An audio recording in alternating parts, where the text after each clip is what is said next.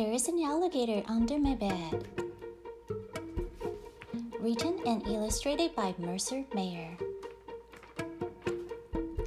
There used to be an alligator under my bed.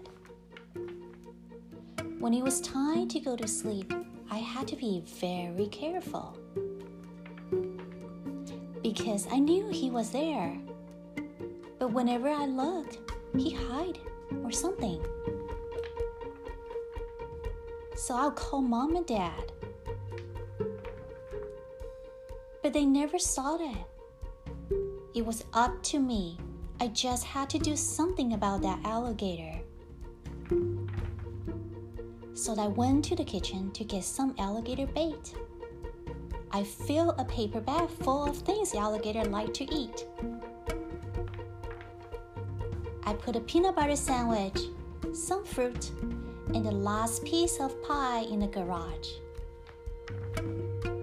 I put cookies down the hall. I left fresh vegetable on the stairs. I put a soda and some candy next to my bed. Then I watched and waited. Sure enough, out he came to get something to eat. Then I hide in the hall closet.I follow him down the stairs.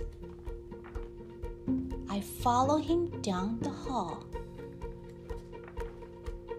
When he crawled into the garage, I slammed the door and locked it. Then I went to bed. There wasn't even any mess to clean up. Now that there is an alligator in the garage, I wonder if my dad will have any trouble getting in his car tomorrow morning.I'll just leave him notes.